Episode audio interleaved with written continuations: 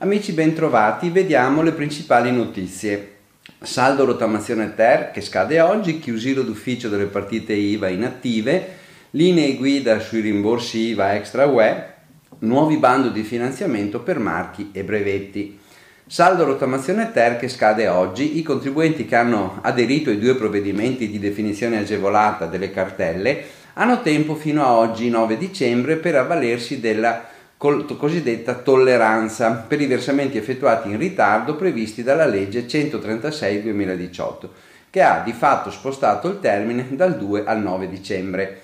Vi ricordo che nel comunicato stampa dell'agenzia del 6 dicembre per effettuare il pagamento non è necessario andare agli sportelli di agenzia delle entrate e riscossione, ma puoi pagare anche utilizzando i bollettini RAV contenuti nella comunicazione somme dovute o in banca o agli sportelli eccetera anche mediante compensazione con i crediti commerciali certificati nei confronti della pubblica amministrazione. Ricordiamo che il mancato o insufficiente tardivo pagamento della rata determina l'inefficacia della definizione agevolata, la decadenza dalla rateizzazione e l'agente della riscossione dovrà riprendere le azioni di recupero.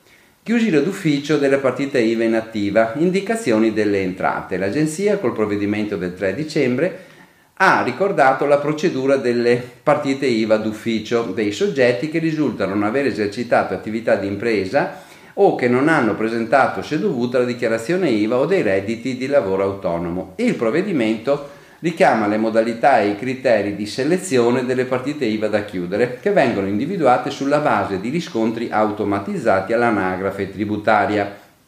Per i soggetti diversi dalle persone fisiche si procederà anche alla estinzione del codice fiscale. A ciascun soggetto individuato viene inviata una comunicazione preventiva di chiusura d'ufficio con lettera raccomandata avviso di ricevimento. Entro 60 giorni dalla ricezione il contribuente può rivolgersi ad un qualsiasi ufficio territoriale dell'Agenzia delle Entrate e fornire chiarimenti circa la propria posizione. A sua volta l'Agenzia verifica le argomentazioni e la documentazione prodotta dal contribuente e può archiviare la comunicazione di chiusura oppure rigettare l'istanza.